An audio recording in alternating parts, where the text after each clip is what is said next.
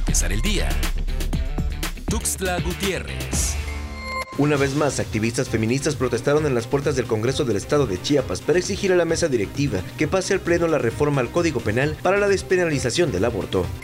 En Chiapas, de acuerdo con un estudio de Mexicanos contra la Corrupción, la deserción escolar incrementó en un 45% durante la pandemia por COVID-19. Al respecto, el magisterio afirma que en estos 2 años de administración de la 4T, en materia educativa, no se ha hecho un buen manejo de la pandemia. La deuda pública en el estado de Chiapas hasta el 2019 ascendía a los 20.197 millones de pesos, esto de acuerdo a datos de Transparencia Presupuestaria, Observatorio del Gasto de la Secretaría de Hacienda Federal. Chiapas ocupa el lugar número 9 a nivel país entre los estados que más adeudo presenta. La Secretaría de Salud de Chiapas informó que el saldo actual de la pandemia de COVID-19 asciende a 7.129 casos acumulados y 570 defunciones, luego de que en las últimas horas se confirmaron 11 casos positivos y ningún deceso.